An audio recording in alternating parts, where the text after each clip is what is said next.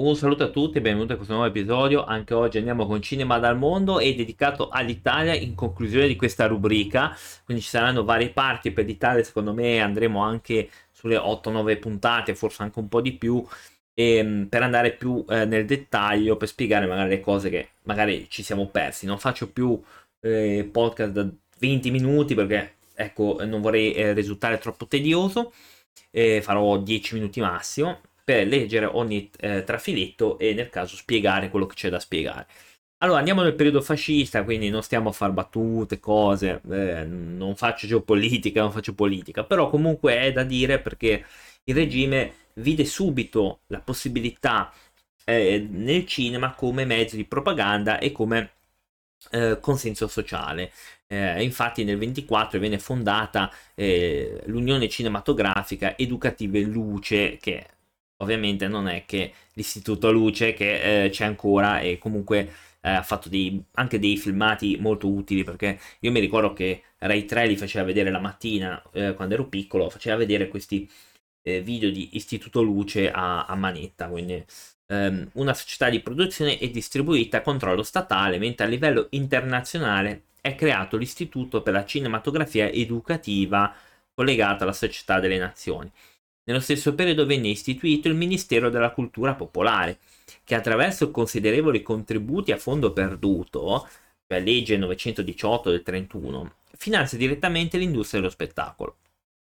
Tra i maggiori beneficiatari c'è la casa di produzione Cines Pittaluga, che è quello che vi ho detto nella precedente puntata, che nel 25 costruisce nuovi teatri di posa alle porte di Roma, Nonostante l'aumento degli investimenti derivato da questa politica, l'attrezzatura eh, tecnologica era parecchio eh, arretrata, quindi non poteva ancora reggere il confronto con la tecnologia eh, europea, anche statunitense. Eh. Quindi eh, è anche culturale perché eravamo ancora indietro da un punto di vista proprio mentale ehm, e siamo ancora purtroppo in quel periodo marginali perché eh, è l'ultimo periodo proprio del cinema muto, abbiamo proprio l'ultimo periodo di quello. Nel primo anno di vita della Cines saranno promossi eh, prodotti in Italia 12 film contro i 350 importati dall'estero. Questo già la dice lunga su quanto eravamo indietro. Entro la fine del decennio il regime diventerà l'unico finanziatore possibile. Da questo momento in poi, fino allo scoppio della guerra, produzione e mercato saranno stabilmente pilotati dalle autorità governative. Nel 1934 è istituita la Direzione Generale per la Cinematografia guidata da Luigi Freddi, che di fatto controllerà la produzione di film italiani esteri, con appositi tagli e censure, ovviamente. Lo stesso anno viene creata la Corporazione dello Spettacolo, dove trovano posto tutti i principali produttori e distributori del paese. In questo periodo, oltre alla Cines, ehm, nascono altre società, tra cui la Lux Film, che era specializzata in adattamenti letterari a film religiosi, la Novella Film, ehm, Gustavo Lombardo era ancora il presidente della Titanus, c'era ancora lui, i fratelli Scalera, Angelo Rizzoli. Nel 1935 venne istituito il Centro Sperimentale di Cinematografia, la CSC, destinata a imporsi come il principale luogo di formazione professionale del cinema italiano. Nello stesso anno gli stabilimenti della Cines vengono distrutti da un incendio. Sulle ceneri del vecchio sito sorge Cinecittà. Nel 1937 eh, viene fondata Cinecittà, che è uno dei complessi produttivi più grandi d'Europa, eh, in aperta sfida agli studi di Hollywood. E esiste ancora Cinecittà, è forse il centro di riferimento del cinema eh, italiano, venne fondata in epoca fascista.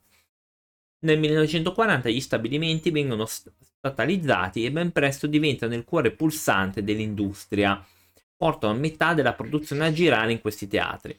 Da quel momento Roma diventa la capitale indiscussa del cinema italiano, sia con Cinecittà e sia col centro sperimentale. Fino alla fine del 1938 il regime fascista non impedirà l'importazione di film stranieri perché il 73% degli incassi di quell'anno vanno a film di Hollywood. Ma con il rafforzamento finanziario e sempre maggior ruolo dello Stato nella produzione, vengono adottate alcune misure eh, protezionistiche, a volte per limitare le, pro- le importazioni.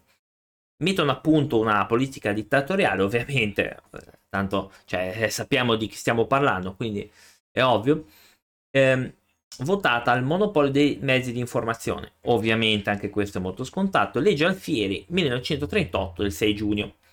Blocca la circolazione di film stranieri, dando impulso alla produzione nazionale. Nel 1939 si realizzano 50 film italiani, diventeranno 119 nel 1942. Contemporaneamente la quota di mercato nazionale passa dal 13 al 50%.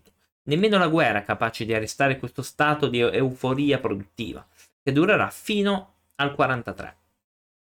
Fino al momento della sua caduta il regime imporrà un cinema strutturato in generi codificati, commedia farsesca e sentimentale, melodramma, romanzi, romanzi in costume, gialli e polizieschi, tutti ambientazione straniera, film musicali, lungometraggi d'avventura, film a tema bellico, pellicole epico-storiche il periodo fascista non sarà il, il vicolo privilegiato della propaganda, quindi, ehm, ma contribuirà a formare l'immagine dell'Italia che il fascismo voleva imporre. Vabbè, quello che ora saltiamo, se no andiamo a fare della propaganda anche qua. Eh, a questo intento costruisce una nuova generazione di attori. Vittorio De Sica, lo abbiamo già detto, aveva già debuttato. Incarna una verità comune, per questo capace di catturare le attenzioni del pubblico. A suo fianco c'erano tantissimi altri eh, come Gianfranco Giacchetti, Germana Pauleri, eh, Leda Gloria, tantissimi altri. Eh, c'erano altri attori. Mm, diciamo che negli anni 30 e 40 interpreti c'era anche Gino Cervi già, c'era già Gino Cervi, un è stato un grandissimo attore, pazzesco, è stato veramente un grande. Eh, Fosco Giacchetti, Massimo Girotti, anche lui molto bravo. Ehm, c'erano tantissimi altri. Da un lato anche femminile, abbiamo anche la parte femminile come Clara Calamai, eh, Doris Duranti, Elsa Merlini eh, e tantissime altre. E portarono sul grande schermo una bellezza più comune, distante dal fascino stilizzato delle dive, quindi questa parte anche femminile mh, mm, era diversa dalle dive che abbiamo letto e, e spiegato nella precedente puntata. Nello stesso periodo fa eh, il suo esordio una giovanissima Anna Magnani, che secondo me è stata una grande attrice, che dal dopoguerra diventerà una delle interpreti più significative di tutto il cinema. Un discorso a parte meritano alcuni attori provenienti da varietà e capaci di portare al cinema fortunate maschere comiche. È il caso di Totò, Gilberto Govi, un grande, è stato un grande eh, orgoglio anche nostro concittadino, quindi genovese, quindi come, come sono io, un grande orgoglio per noi, i fratelli Edoardo, Titina e Peppino De Filippo, tre grandi, anche questi tre giganti della storia italiana cinematografica, Aldo Fabrizi, altrettanto grande, Nino Taranto e tantissimi altri. Questi sono stati, ho fatto solo dei nomi, eh, sono stati dei grandi nomi per la nostra commedia barra storia cinematografica. Ehm, e, ci vorrebbero delle puntate intere per parlare di loro. Può darsi che prima o poi le faccia anche. Io detto quello, sono arrivato alla fine di questo, di questo capitolo. Nella prossima puntata andremo ancora in questo cinema di propaganda, quindi andremo ancora eh, in, questo, in, questo, in questa direzione. Ci occuperemo anche più avanti del cinema dei telefoni bianchi e andremo anche a vedere il cinema della Repubblica di Salò, che eh, anche lì ce n'è un pochino da dire. Detto quello, eh, vi do appuntamento al prossimo podcast. Grazie per chiunque abbia ascoltato. Alla prossima. Ciao.